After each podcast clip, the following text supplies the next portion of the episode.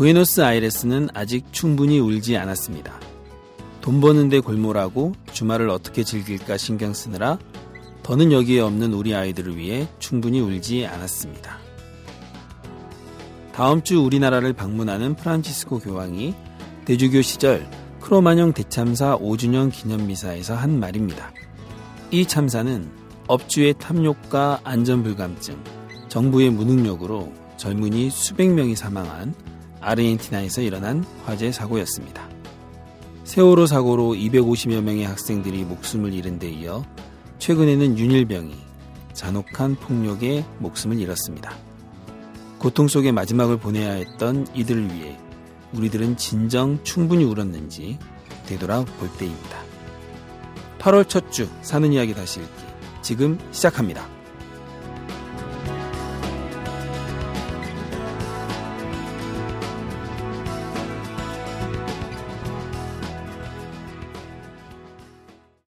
안녕하세요. 사이다의 이준호입니다.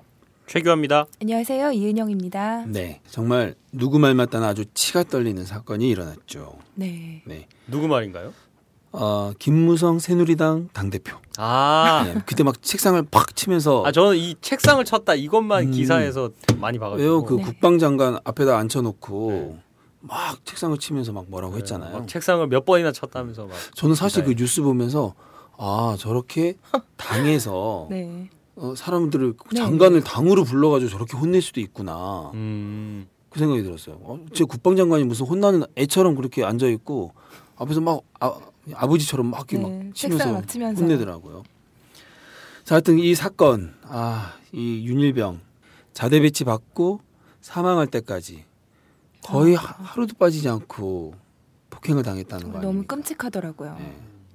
근데 가해병사들도 똑같은 그냥 평범한 대학생들이었다는 거예요. 그렇죠. 그리고 이 사람들도 다 그 초기 때 네. 얻어맞았고, 음. 그러니까 말 그대로 폭력이 음, 대물림되는 거죠. 이 관련해서 누가 인터뷰하는 장면이 캡처를 떠가지고 이렇게 쫙 그 돌아다니더라고 요 SNS에서 네, 정말 명답이 있더라고요. 뭔데요? 일전에 그 총기 난사 사고로 네. 지금 뭐 구속된 그 임병장이라는 네. 친구가 또 있었잖아요. 네. 그 인터뷰에 나오는 분이 하시는 말씀이 참으면 윤일병 되는 거고 못 참으면 임병장 되는 거 아니냐. 아, 그러니까 모두가 처해 있는 현실은 그러네. 똑같다. 예, 누가 아. 잘못하고 누가 덜 잘못하고 한 게 아니다. 그러니까 그 중간이 없네요. 참으면 윤일병, 못 참으면 임병장. 예. 원래 군에서 이 중간을 마련해 줘야 될 거 아닙니까? 그렇죠. 이. 이 폭력적인 구조에서는 누구도 그 중간항을 선택할 이 길이 권한이 양 없죠. 극단반이 남아 있다는 거군요. 선택의 길이. 아, 이거 확 와닿았습니다. 아, 그래서 지금 우리가 누구를 뭐 가해한 병사들을 처벌하고 뭐 이런 것들은 뭐 당연히 법적인 절차로서 진행이 되겠지만 지금이야말로 진짜 더 큰 걸 좀 보고 예, 좀 음, 이번에는 기필코 군 당국이 확실한 대책을 내놔야 됩니다. 네. 또 여론 잠잠해질 때까지 기다렸다가 유야무야 넘어가지 말고. 네.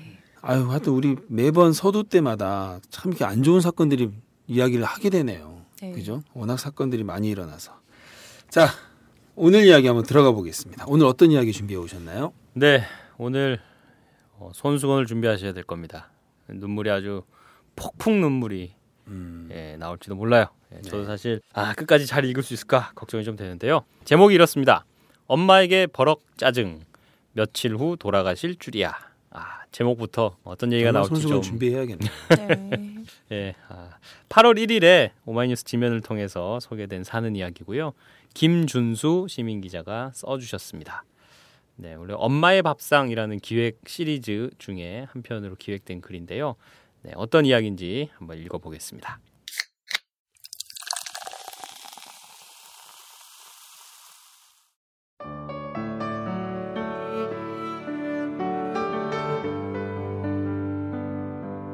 어릴 적부터 나는 불고기를 좋아했다. 불고기만 있으면 밥 한 그릇을 비우는 것도 순식간이다.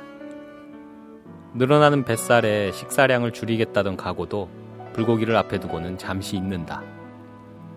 흰 쌀밥 한 공기를 더 추가해서 그릇 바닥을 싹싹 긁고서야 숟가락질을 멈춘다. 젖을 떼고 밥을 먹기 시작한 이후의 내 기억에는 늘 밥상 한가운데에 불고기가 올라가 있었다. 아마도 내가 불고기를 매우 좋아해서 어머니가 자주 차려줬기 때문일 게다.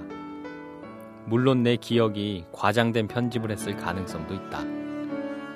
하지만 집안의 귀여움을 독차지하던 막내 아들이 눈이 휘둥그레질 정도로 반해버린 음식이니 어느 집이라도 그랬을 것이다. 나는 원래 아버지를 닮아 뭔가에 쉽게 질리지 않는 성격이지만 어머니가 해주신 음식은 특히 더 그랬다. 워낙 손이 큰 어머니는 음식을 한 번 하면 몇 끼는 먹을 만큼 많이 만들어서 가족들의 원성을 듣곤 했다. 소풍 전날이면 갖가지 김밥 수십 줄이 쏟아지고 한 솥 가득 카레를 만들어서 사흘 내내 먹어야 바닥이 보일 정도였다. 그런데도 식구들이 도대체 이 많은 걸 누구 먹으라고 만든 거냐며 장난 섞인 푸념을 할 때 나는 늘 거기에 동참하지 않았다. 하루 세 끼 똑같은 반찬으로 먹어도 어머니가 해준 반찬이라면 최고로 맛있는 걸 어쩌겠는가. 불고기는 더 그랬다. 어머니가 불고기를 한 날에는 아침에 그걸 먹고도 저녁에 또 먹으려고 일부러 일찍 집에 가기도 했다. 어린 꼬마 시절에는 불고기 하면 자다가도 벌떡 일어나곤 했다. 아버지와 어머니는 장난삼아 나를 그렇게 깨우기도 했다. 실제로 불고기 반찬이 나를 기다리고 있으면 환호가 절로 나왔고, 만약 아니었으면 다음 날 요리를 해주겠다는 약속을 받아낸 뒤에야 다시 잠들었다. 일곱 살 땐 밥상 위에 올라온 불고기를 보고 너무 좋아서 제대로 씹지도 않고 급하게 삼킨 나머지 소화가 안 돼서 밥상에 그대로 토해버린 적도 있다.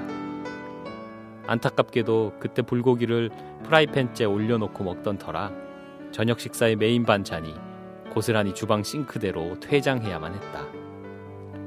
이 사건은 20년이 훌쩍 지난 지금까지 여전히 식구들한테 미안한 기억으로 남아있다. 나쁘지 않았던 집안 형편은 내가 커갈수록 나날이 기울어갔다. 결국 어머니도 일을 해야만 하는 상황이 왔고 내가 고등학교에 입학하던 때쯤 빚을 내서 작은 식당을 차리게 됐다. 어머니는 아침 일찍부터 저녁 늦게까지 일했다. 당시 가게와 집은 거리가 상당히 멀었고 어머니가 일을 마치는 시각은 버스와 지하철이 끊긴 뒤였다. 택시를 타고 오기엔 교통비가 감당이 안 돼서 결국 어머니는 한 푼이라도 더 벌고 더 아끼자는 생각으로 식당에 딸린 방 한편에서 잠을 잤다. 그러다 보니 어느샌가 점점 가족의 풍경에서 어머니의 자리가 사라져갔다. 더 정확하게 표현하자면 사실 빈자리가 컸음에도 다들 각자의 일상에 바빠서 어머니의 부재를 실감할 틈조차 없었다고 해야겠다. 어머니는 그러다가 한 달에 두어 번 미리 전화를 하고서 주말 낮에 잠시 집에 들르는 것이 고작이었다. 직접 요리한 반찬을 가득 들고 와서 사이가 소원해진 아버지와 어색한 대화를 짧게 나누고 내게 용돈을 쥐어주고 떠나는 일이 반복됐다. 그때 가족 사이에 생긴 보이지 않는 균열이 점점 벌어지는 것을 느낀 사람은 아마 어머니뿐이었을 거다. 그 외로움을 견디고자 2주에 한 번이라도 굳이 나를 보러 온 건지도 모르겠다. 2003년 나는 고등학교 3학년이 됐고 집안은 늘 텅 비어 있는 날이 많았다. 나는 매일 아침 7시까지 등교하고 밤 10시에 하교했다. 아버지도 일을 마치고서 잠만 자러 들어올 때 겨우 얼굴을 보곤 했다. 아버지가 평생 해오신 안경 가게가 나날이 더 힘들어지는 것을 아버지의 굳은 표정에서도 읽을 수 있었다. 6월 첫째 주 일요일 아침, 어머니가 갑작스럽게 찾아왔다. 평소와 다르게 미리 연락을 하지도 않았고, 그래서 집에는 나 혼자였다. 평일에는 학교에 매여 사느라 나도 좀 피곤했다. 잠깐 나갈래?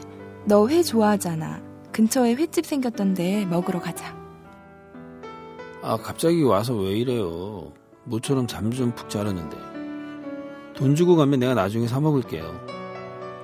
한 주에 한 번뿐인 일요일 아침의 늦잠을 방해받은 나는 그러지 말아야 한다는 생각조차 못하고 덜컥 짜증부터 내고 말았다. 고3이라는 신분이 그래도 된다는 면죄부를 준 것처럼 나긋한 목소리로 몇 번이나 외식을 권하는 어머니를 나는 끝내 차갑게 뿌리쳤다. 어머니의 목소리가 평소보다 더 간절했다는 것을 그때는 전혀 느끼지 못했다. 회 안 먹고 싶어? 그러면 나가서 치킨 사올까? 아, 정말 됐다니까요. 계속 짜증만 내는 나를 설득하려는 어머니의 시도는 결국 한숨으로 끝이 났다. 어머니는 못내 아쉬운 듯 천천히 자리에서 일어섰다. 용돈 몇만 원인가를 내 책상에 올려두고 느린 발걸음으로 가방을 메고 다시 집을 나섰다. 다음번에 올 때는 반찬 뭐 해줄까? 하고 묻는 질문에도 나는 퉁명스럽게 불고기 하고 짧게 대답할 뿐이었다. 대문을 나서는 어머니의 뒷모습을 보고서야 내가 큰 실수를 했다는 것을 뒤늦게 깨달았다. 그때라도 어머니를 붙잡고 미안하다고 나가서 무엇이든 좋으니까 같이 사먹고 들어오자고 말했어야 했다. 물론 그때는 그러지 못했다. 이 순간을 후회할 날이 올 것 같다는 불길한 느낌이 강렬하게 들었는데도 말이다. 그 시절로 돌아가 고3인 내 자신의 멱살을 잡고 울부짖는 상상을 했다. 그래, 그때 나는 고작 19이었고 그 짧은 한마디를 할 용기를 내기에도 너무 어렸다. 한껏 짜증을 낸 직후에 먼저 사과하는 일이 어디 그리 쉽던가. 그렇게 쥐어짜내듯 변명을 생각해내고 나서야 그런 상상을 그만둘 수 있었다. 그날 본 어머니의 모습이 마지막이었다. 며칠이 지나고 6월 6일 아침에 대구의 어느 병원 응급실로 실려간 어머니가 끝내 숨졌다는 전화를 받았다. 현충일이라 휴일이었지만 그날도 어머니는 쉬지 않고 식당 문을 열었다. 평소에 앓던 심장 질환에 과로가 겹쳐 쓰러진 것이었다. 의사는 어머니가 병원으로 옮겨지기 전에 구급차에서 이미 숨을 거두었다고 했다. 평생 눈물을 보이질 않던 아버지도 어머니의 장례식장에서 내가 잠든 새벽이 되어서야 끄끄 하고 삼켰던 울음을 토해내듯 흐느꼈다. 나는 잠에서 깨지 않은 척 누워서 눈물을 뺨으로 흘렸다. 죄책감 때문이었을까? 나는 장례식이 끝나는 순간까지 울지 않았다. 적어도 누가 보는 앞에서는 그랬다. 참고 참다가 결국 눈물이 터져 나올 때는 화장실에서 문을 걸어 잠그고 소리 죽여 혼자 울었다. 차마 어머니의 마지막 방문을 그때 나눈 대화를 아무에게도 털어놓을 수 없었다. 나조차도 내가 미워질 정도였는데 도대체 누구에게 말하고 감히 용서를 구한단 말인가. 그리고 1년쯤 지난 스무 살의 여름 어느 날 꿈에서 어머니를 봤다. 하고 싶은 말이 참 많다고 생각했는데 다시 보지 못할 것 같던 얼굴이 눈앞에 아른거리니 끝내 아무 말도 할 수가 없었다. 어머니는 그래, 네 마음 다 알고 있단다 하는 표정으로 나를 안아줬는데 나는 그 품 안에 안겨서 와르르 무너지듯이 무릎을 꿇고 펑펑 울고 말았다. 깨어나 보니 베개가 온통 축축하게 눈물로 젖어 있을 정도로 나는 불고기를 여전히 좋아하지만 어릴 적 어머니가 해준 불고기와 같은 맛을 결코 다시는 볼 수 없다는 생각 때문인지 어느 맛집에 가도 기분이 가라앉는다. 11년의 시간이 흘러서 이제는 다 괜찮다고 마음의 짐을 조금은 덜어내자고 스스로에게 말해도 크게 달라지지 않는다. 아마 앞으로 더 많은 시간이 지나도 그럴 것 같다. 돌이킬 수 없는 실수를 한 내가 고스란히 감당해야 할 몫이다. 어머니에게 마음속으로 편지를 쓴다. 마지막으로 만난 날에 약속한 그 불고기 요리를 언젠가 다시 만나는 날에 꼭 해달라고 전하고 싶다. 어머니가 살았던 시간만큼의 시간이 더 지나고 어머니가 혼자서 감당했을 외로움과 삶의 무게가 내 어깨에도 내려앉은 뒤에는 다시 볼 수 있을 것이라 생각한다. 어머니도 밥상에 따스하게 올려진 어머니가 요리한 불고기도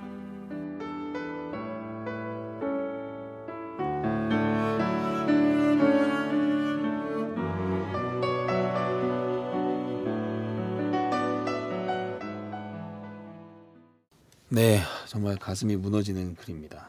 참, 얼마나 이 맺혀 네. 있을까요? 아, 사실 저도 네. 막 엄마한테 버럭했던 순간들이 막 스쳐 지나가는데요.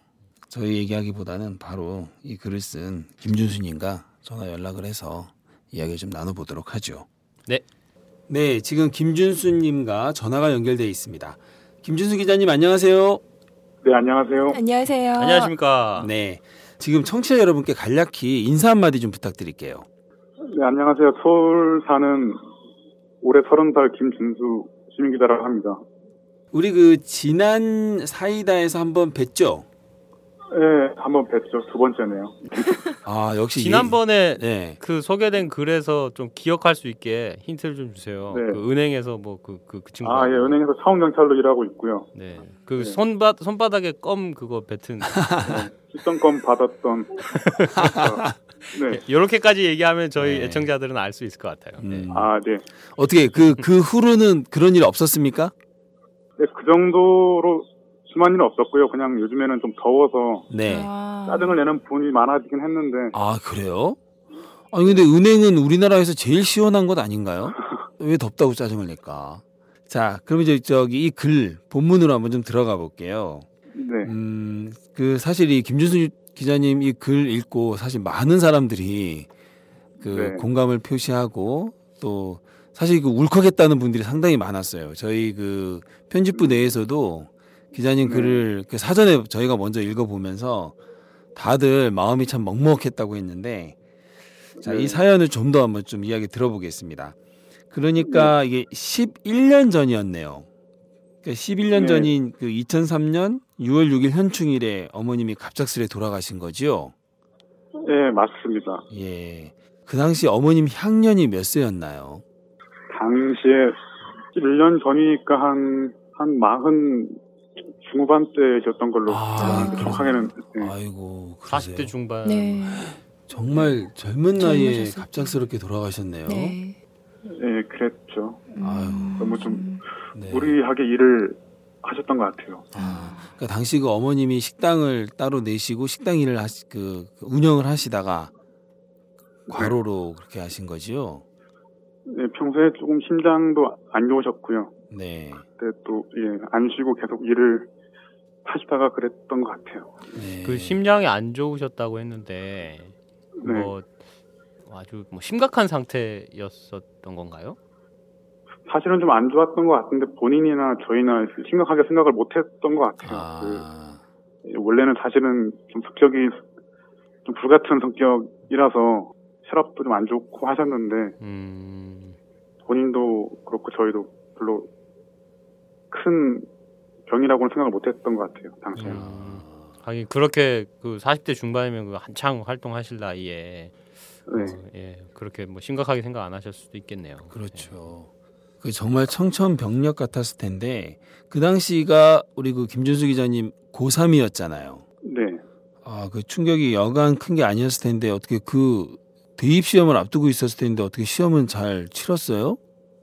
어, 주위에서는 그거, 그러니까 어머니 돌아가신 일 때문이라고 좀 위로를 많이 해줬었는데 사실은 네. 잘못 봤죠. 아, 그렇겠죠. 그 뒤로 한, 한 달 정도는 학교 가도 공부를 못 했던 것 같아요. 음, 지금 좀 시간이 많이 흐르긴 했는데, 어, 지금 아버지가 가끔 어머니 얘기는 하시는지. 예, 가끔씩 같이 술 한잔 할 때는 얘기를 하시죠. 근데 좀 후회가 많으신 것 같아요. 아시, 아, 아무래도 아쉬운 게 많으신 것 같아요. 그렇죠. 네. 그럴 때마다 김준수 기자님은 어떻게 아버님을 좀 위로를 해드리고 계세요? 예, 돌아가신 어머니 생각하면 좀 많이 아쉽고 슬픈데 네. 그래도 아버지는 당시에는 최선을 다 하신 거라고 말씀을 드리죠. 음. 이미 아. 지나간 네. 일이니까 어쩔 수 없는 거 아니냐고 네, 네. 근데 이제 드리죠. 예. 네. 그 본문을 읽어보면 아버님이 하시던 일이 좀 어려워지면서 어머님이 좀 생계에 보태려고 일을 하시기 시작한 거잖아요. 네.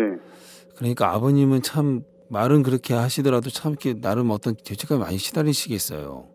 네, 그런 얘기도 많이 하세요. 저한테도 네. 늘 미안하다고 하시고 음. 어머니한테도 너무 미안하다고 뒤늦게 저한테 얘기를 하시는데 음, 아버님이 평소에 이렇게 이렇게 감정 표현을 잘 하시는 분은 아닌 것 같은데 그래 보니까 네 고향이 아무래도 대구다 보니까요. 네, 그렇죠. 그런데도 이 아버님이 그렇게 얘기하신다는 건 그만큼 회한이 깊은 거라고 볼 수 있겠네요. 네, 좀 가슴에 쌓이신 게 많은 것 같아요. 제가 부담을 느끼신 것 같아서 네. 그때 일에 아, 제가 좀 저- 그래도 시간이 지났으니까 좀 털어내시라고 말씀을 드리는 편이죠. 아. 잘안 되시겠지만. 음, 잘하고 있네요. 네. 그 불고기 얘기를 조금 제가 물어보고 싶은데요. 그 앞에 보면은 여전히 불고기를 좋아하는 것처럼 이렇게 글을 써놨는데 네. 글 뒤쪽에 가면은 어머니의 불고기가 생각이 나서 그런지 어느 맛집에 가도 기분이 가라앉는다라고 또 써놨어요. 네. 어, 진실은 무엇인가요? 불고기를 여전히 즐겨 먹는다는 건가요? 아니면 이게 뭐 기분이 가라앉아서 잘 못 먹는다는 건가요? 잘 못 먹는 편이죠. 그러니까 제가 어, 일부러 가서 먹지는 않고요. 네. 네. 아, 일행이 가자고 하면은 뭐 따라가서 먹기는 하는데 뭐 전처럼 그러니까 먹어도 그렇게 맛있다는 생각이 잘 안 드는 것 같아요. 아, 그래요. 음, 불고기 먹을 때마다 어머님 생각을 좀 하실 텐데 네, 그 한편으로는 회를 먹을 때도 어머님 생각이 나겠어요. 네 그렇죠. 그 사연에서도 네. 나오지만 네, 그날 회를 먹으러 가자고도 했었거든요. 그런데 그러니까 못 가서 뒤로 전처럼은 회도 잘 안 먹게 되는 것 같아요. 아, 어머- 좀안 먹게 되는 것 같아요. 음, 어머님이 회를 좋아하셨던 건가요? 회는 예, 어머님도 좋아하셨고요. 저도 음, 동달아 좋아했고 그걸 또 아셨죠. 알겠습니다. 사실 좀 듣고 싶은 이야기가 많은데 우리 저 김준수 기자님이 지금 근무 중이라 저희가 오래 통하기 좀 어렵습니다. 그래서 아쉽지만 여기서 인터뷰를 좀 마칠게요. 김 기자님, 네, 예, 그 하여튼 아버님하고 이야기를 많이 나누시고요. 네, 그리고 그래야죠. 또 예, 어머님 항상 기억하시고 김 기자님 바쁜 시간 내주셔서 고맙습니다. 예, 감사합니다. 네. 네. 아유, 근데 어머님 향년이 40대 중반이라고 하는데, 네. 아유, 사실 제 나이잖아요. 그렇죠. 그렇죠. 그죠? 너무 사실 저는 되게 충격받았어요. 네, 김준수 기자님도 너무 어린 나이였고 그렇죠. 어머니도 너무 젊으셨을 때 돌아가셔서 한참 어머님 손이 많이 필요한 나이에 네, 그렇죠. 또 정서적으로도 상당히 좀 민감하고 또 우리나라 대한민국의 고3이라는 위치가 얼마나 네. 또 힘든 위치입니까? 힘들어 보이잖아요. 그래도 음. 예, 힘들어 보이고 그럴 때 급작스럽게 어머님이 이렇게 돌아가셔서 아유 정말 상상 상상만으로도 참, 전화로 뭔가 또 여기에 대해서 더 여쭤본다는 게 네. 어려운 일인데 네. 그래도 너무 또 이렇게 그 슬프게만 분위기가 가면 안 될 것 같아서 제가 네, 음식 얘기를 좀 해서 아. 이렇게 좀업 네. 시키려고 했는데 망했네요. 네, 망했어요. 아, 아까 네. 뭔가 얘기를 더 할랑말랑 하더라고요. 예. 아 제가 그러다가- 궁금했거든요. 소불고기를 좋아하는지 돼지불고기를 좋아하는지 많이 음. 오리불고기는 어떤지 뭐 네. 오삼불고기 정도까지도 괜찮은지 뭐 이런 거좀 네. 물어보려고 했는데 안 물어보길 잘했네. 네. 네. 아 사실 우리가 이 녹음 시작하기 전에 네. 너무 분위기가 다운되면 그러니까 제가 우리 최규하 씨한테 네. 좀 분위기를 약간 좀 중간에 재밌는 요소를 좀 넣어보자 해서 아. 그렇게 해서 같이 이야기를 했는데 네. 녹음하다 보니까 평소에 잘하던 사람이 네. 오늘 참 못하더라고요. 시도를 하려다가 말더라고요. 음, 아, 이 글 읽고 많은 사람들이 좀 울컥했다 네. 이 얘기를 했는데 실제로 댓글도 많이 달렸어요. 그런 네. 댓글이 댓글 몇 개만 좀 소개를 한번 해볼까요? 여기 눈에 띄는 거 좀 몇 개만 좀 보면 젊었을 때 부모님께 용돈 한 푼 못 드려서 이제 늙어 밤마다 잠들기 전에 용서를 빌고 잠듭니다. 이런 댓글이 있고요. 하나 또 소개해 볼까요? 네. 퇴근길에 읽으니 어머니 생각이 왈칵 나네요. 네. 네. 저는 이 댓글이 제일 와닿았어요. 진짜 폭풍 눈물이라고 음. 쓰고 싶으셨나 봐요. 딱 아. 여섯 글자인데 예, 예. 너무 진짜 이 폭풍 눈물을 그러니까. 흘리고 계셨나 봐. 그래서, 그래서 어, 맞아. 폭자를 다못 아. 쓰시고 저런 피읍. 기역 음. 풍 눈물이라고 예, 쓰셨어요. 예, 예. 네. 그래서 이분이 아 진짜 네. 아 이분의 댓글이 제일 솔직한 것 같아요. 네. 아 근데 사실 저도 제 저희 어머니가 지금 어, 6년째 의식 없이 누워 계시잖아요. 예, 저도 이제 이게 어떤 특별한 이유 없이 갑자기 이렇게 엄마 생각나서 이렇게 막 그럴 때가 있는데 이 글 읽으면서 저는 특히나 더 공감을 했던 게 그 이유예요. 엄마가 참 된장찌개 정말 맛있게 해주셨어요. 엄마 된장을 참 좋아했는데 아, 뭐 된장 참 맛있다고 해서 제가 참 잘 먹었어요. 그러니까 엄마가 한 이틀 정도를 계속 된장을 아. 내오신 거야. 어. 아들이 맛있다고 하니까. 네. 그래서 내가 이틀째인가 엄마한테 신경질을 냈어. 어. 아유 아무리 맛있다고 해도 계속 된장만 주냐고 하면서 그게 네. 그때도 내가 아차 싶었어. 어. 엄마는 내가 맛있다고 하니까 네. 그렇게 해주신 건데 그 엄마의 속, 속마음도 모르고 그것도 그것도 다 큰 내가 20대 초반인가 20대 후반인가 그때 아 군대 갔다 왔거든 그때 예. 그 나이에 그렇게 엄마한테 음. 신경질 냈던 게 지금도 저는 가끔 된장 먹으면 그때 생각이 나서 아까 이 그래서 이 김준수 씨 기분을 좀 이해를 해요. 네. 그냥 엄마, 어머니 이 단어가 음. 뭔가 감정을 울컥하게 하는 것 같아요. 맞아요. 건강하시든 살아계시든 돌아가시든 뭐 어떤 상황이든. 맞아요. 엄마라는 엄마라는 말이 정말 그렇죠. 요번에 뭐 세월호에서도 대부분 아이들이 다 막판에 부른 게 다 엄마였을 텐데 음. 엄마란 그런 존재죠. 이 글을 읽으면서 제가 이 어머님이 그 가정 환경이 좀 어려워지니까 아 나라도 좀 보태야겠다 해서 일을 시작하신 거잖아요. 네. 이게 이제 11년 전 얘기였죠. 지금도 이런 어머니들이 많이 있습니다. 최근 통계 조사인데요. 올해 5월 기준으로 그 11개월째 전업주부가 감소하고 있답니다. 아, 전업주부가 그렇죠. 감소한다는 거는 감소한다는 얘기는 일하는 엄마들이 그렇죠. 많아진다는 얘기. 많아진다는 아. 얘기예요. 근데 이 11개월이라는 이 기간이 최장이었대요. 지금까지 통계낸 것 중에. 그러니까 11개월 연속으로 전업주부가 줄어든 것은 처음이라는 거죠. 그만큼 엄마들이 일자리를 나간다는 거예요. 일하러 나간다는 거예요. 그런데 시간제 근로가 늘어나고 있다는 겁니다.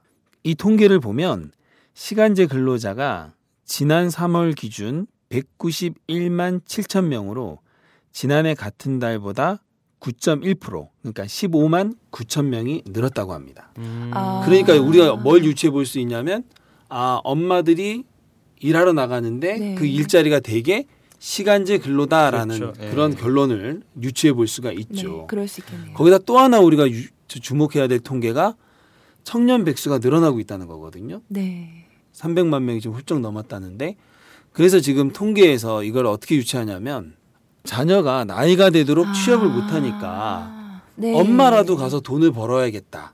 음. 라고 해서 돈 벌러 나가는 엄마들이 늘어나고 있다. 이렇게 이제 이 현상을 해석한다는 거죠. 음. 자녀가 나이가 들어도 계속 자녀를 돌봐야 되는 거예요. 음. 아, 여러분 마음이 무겁네요. 네, 상당히 무거운 통계였습니다. 오늘 이야기는 여기까지만 하겠습니다. 네.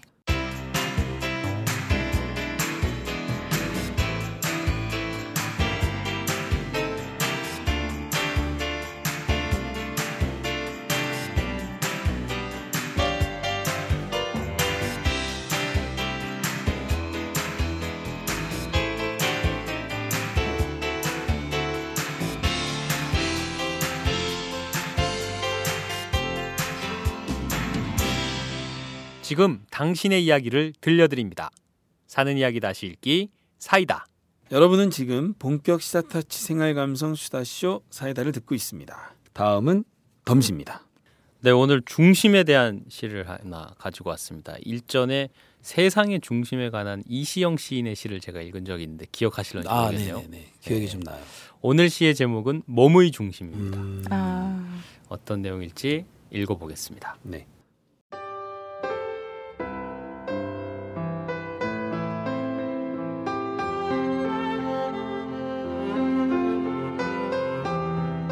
몸의 중심. 몸의 중심으로 마음이 간다. 아프지 말라고 어루만진다. 몸의 중심은 생각하는 뇌가 아니다. 숨 쉬는 폐가 아니다. 피 끓는 심장이 아니다. 아픈 곳. 어루만져 주지 않으면 안 되는 상처난 곳.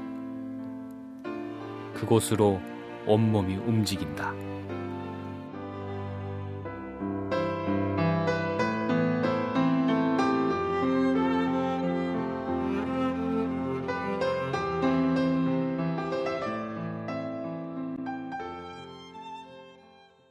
짧죠? 네. 네. 짧은 시입니다. 예. 문학인이라는 그 음. 문예지가 있습니다. 개간 문예지 2014년 여름호에서 가져온 시고요. 네. 정세훈 시인이 써주신 시입니다. 몸의 중심. 음. 그러니까 몸의 중심이 아픈 곳이군요. 네. 몸의 중심은 어디냐? 뭐 생각하는 뇌냐? 네. 아니면 숨 쉬는 폐냐? 피 끓는 심장이냐? 음. 우리 몸에서 중심이 어딜까? 뭐 이런 생각들을 하는데 어, 몸의 중심은 그곳이 아니다. 음. 가장 아픈 곳, 상처난 곳, 어루만져 주지 않으면 안 되는 어. 그곳이 바로 우리 몸의 중심이다 이런 얘기를 하시는 거예요. 제가 비슷한 그 이야기를 어, 성공회대 교수시면서 가수이기도 하죠. 이지상 선생님의 강연에서 한번 들은 적이 있어요. 우리 몸의 중심이 어디냐? 뭐 비슷한 얘기를 하셨는데 손톱 밑에 가시가 박히면 네. 그렇죠. 하루 종일 그- 맞아요. 그게 신경이 글로 가 있어요. 모든 생각이. 거기로 가 네. 있죠. 예.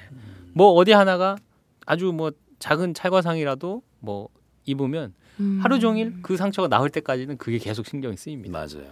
예, 거기가 우리 몸의 중심이라는 거죠. 아. 예. 그러면서 우리 몸의 중심은 우리 몸에서 가장 아픈 곳, 상처 난 곳, 치유가 필요한 것이라고 우리는 이제 생각을 하는데 그러면 우리 세상의 중심, 우리 사회의 중심은 어디가 돼야 되느냐 하는 질문을 좀 던질 수 있는 거죠. 음. 네. 그래서 아, 우리. 사회에서 가장 아픈 곳이 지금 어딜까? 음. 가장 치유가 필요하고 손길이 필요한 것이 어딜까?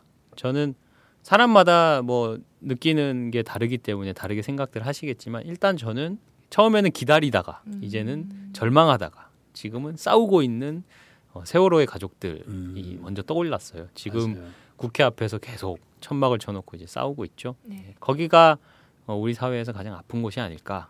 먼저 어루만져야 할 곳이 아닐까. 그래서 먼저 어루만져 달라고 국회까지 가서 지금 농성을 하고 있는데 네. 거기 계신 분들은 어떤 생각인지 잘 모르겠어요. 음. 예, 그래서 이 몸의 중심이라는 시를 가지고 우리 사회의 중심, 우리 사회가 먼저 어루만져야 할 곳에 대해서 한번 생각해 주셨으면 하는 마음으로 가지고 왔습니다. 아유 잘 가져왔네요.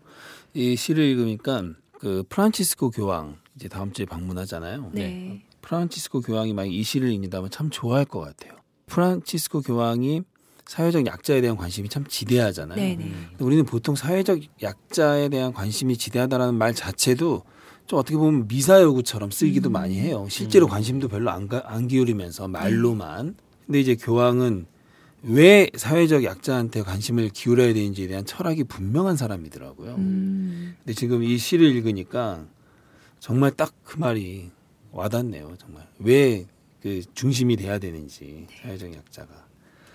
네, 아주 좋은 시 한 편 감상했습니다. 네, 다음은 청취자 퀴즈입니다. 네, 이번 주 청취자 퀴즈는요.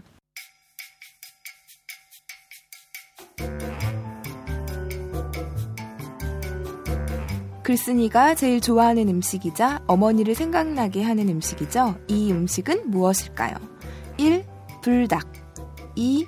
불짬뽕 3. 불쭈꾸미 4. 블루베리 5. 불고기 음, 여기서 4번이 블루베리죠? 네, 블루베리가 아. 블루베리. 블루베리. 예, 블루베리 블루베리. 이렇게 맵게 이렇게 네. 이렇게 아, 한번 볶으면 이제 블루베리가 돼요. 어, 신종 음식. 아유, 아유, 즐겨 먹는데 저희 집에서 자주 먹어요. 어, 그래요? 네, 네. 유아 씨는 집에서만 먹는 음식이죠? 아, 예. 저희 뭐 오늘 아침에도 먹고 나왔습니다. 네, 어떤 맛일지 궁금하네요. 청취자 퀴즈에 응모해 주실 분은 페이스북과 카톡 메시지를 통해 응모 가능합니다. 보내주실 곳은 페이스북은 검색창에 사는 이야기 다시 읽기로 검색하시면 되고요. 카톡 아이디는 오마이사이다, O-H-M-Y-S-A-I-D-A입니다. 청취자 퀴즈에 응모해 주신 분 중 한 분을 추첨해서 오마이북에서 펴낸 나는 시민 기자다를 보내드리겠습니다. 나는 시민 기자단은 오마이뉴스 12명의 시민 기자가 겪은 생생한 경험담과 자신만의 글쓰기 비법을 공개한 책입니다. 많이 참여해 주시고 좋은 책도 받아가세요. 선물이 하나 줄었네요. 예, 지난 시간에 얘기한 것처럼 관객 모독이 공연이 끝났습니다. 아. 하도 관객을 모독했더니 끝나버렸어요. 네, 아, 그 저희 입장에서 조금 더 모독해 주셨으면 좋았을 텐데. 그러게요. 아무튼 그동안 감사했습니다. 네. 네. 지난주 청취자 퀴즈 알려주시죠. 네, 지난주 청취자 퀴즈 정답은 앨범 표지에 공명이 쓰여 있지 않고 숨겨져 있는 곡. 정답은 5번 히든 트랙이었습니다. 어, 지난주 청취자 퀴즈에 정답을 따로 남겨주신 분은 없었고 소감을 남겨주신 오, 분은 있었어요. 지난주 그 사연은 감성이 풍부해지는 시간이었다는 이런 음, 소감을 페이북에 남겨주셨고요. 그리고 외국에 계시는 청취자도 카톡 메시지를 통해 오, 예, 소감을? 남겨주셨는데요. 어, 지난주 전라도 방언으로 실감나게 들은 사이다에 이어 이번 감성 넘치는 사이다도 정말 잘 들었습니다. 하면서 네, 외국에 계신 분이. 네, 네. 김선님께서 카톡 오. 메시지를 통해 남겨주셨는데요. 감사합니다. 네, 아우 고맙습니다. 저- 저희한테 정말 힘이 돼요. 네네. 이렇게 아주 힘든 여건에서도 이렇게 네. 의견을 남겨주신 분들 이야기를 들으면 정말 힘이 나요. 네, 그리고 저희가 지난 방송 때 소개를 못 시켜드린 분이 있었는데요. 인도 네팔에서 저희 카톡 메시지를 아, 통해 인도요. 청취 오. 소감과 정답을 남겨주신 분이 있었어요. 그래서 좀 뒤늦게라도 알려드리고 싶어서 준비를 해왔는데 최정남님께서 지금 어. 인도 네팔에 계시대요. 야, 근데 열악한 인터넷 상황 속에서도 꿋꿋이 3, 4시간 기다려 사이다 다운받아 들었습니다. 야, 감동. 야, 박수 한번 쳐야 돼? 네. 야, 완전 감동을 해서 어, 저희 꼭 방송에서 소개를 시켜드리고 싶어서 야. 가져왔습니다. 감사합니다. 인, 인도 지금- 말로 좀 감사하다는 말을 좀 하고 싶은데 뭐 말을 모르니까. 인도. 모르겠네요. 정말 저희가 지금 세계적인 방송으로 뻗어나가고 있는 거죠 지금. 네. 아, 인도에서 또 아까 한번또 외국에서 또. 네네, 야, 김선님도 그렇고 감사합니다. 정말 이렇게 의견 남겨주시는 분들 정말 고맙습니다. 네. 예, 저희한테 정말 힘이 되고요. 근데 그 뽀빠이는 시금치 먹고 힘이 나지만 저희는 댓글을 먹고 어, 힘이 납니다. 냠냠. 네. 감사합니다. 앞으로도 저희 응원 많이 부탁드릴게요. 네. 자, 마무리하겠습니다. 있을 때 잘해 후회하지 말고 라는 노래 가사가 있습니다. 너무 흔해 한 귀로 흘려듣기 십상이지만 몇 번이고 되새겨 몸에 배이게 할 말이기도 합니다. 내 옆에 있는 사람에게 정말 잘합시다. 오늘 방송 마칩니다. 이 방송은 10만인 클럽 회원들의 후원으로 만듭니다. 참여하고 싶은 분은 02-733-5505 내선 274번으로 전화하면 됩니다.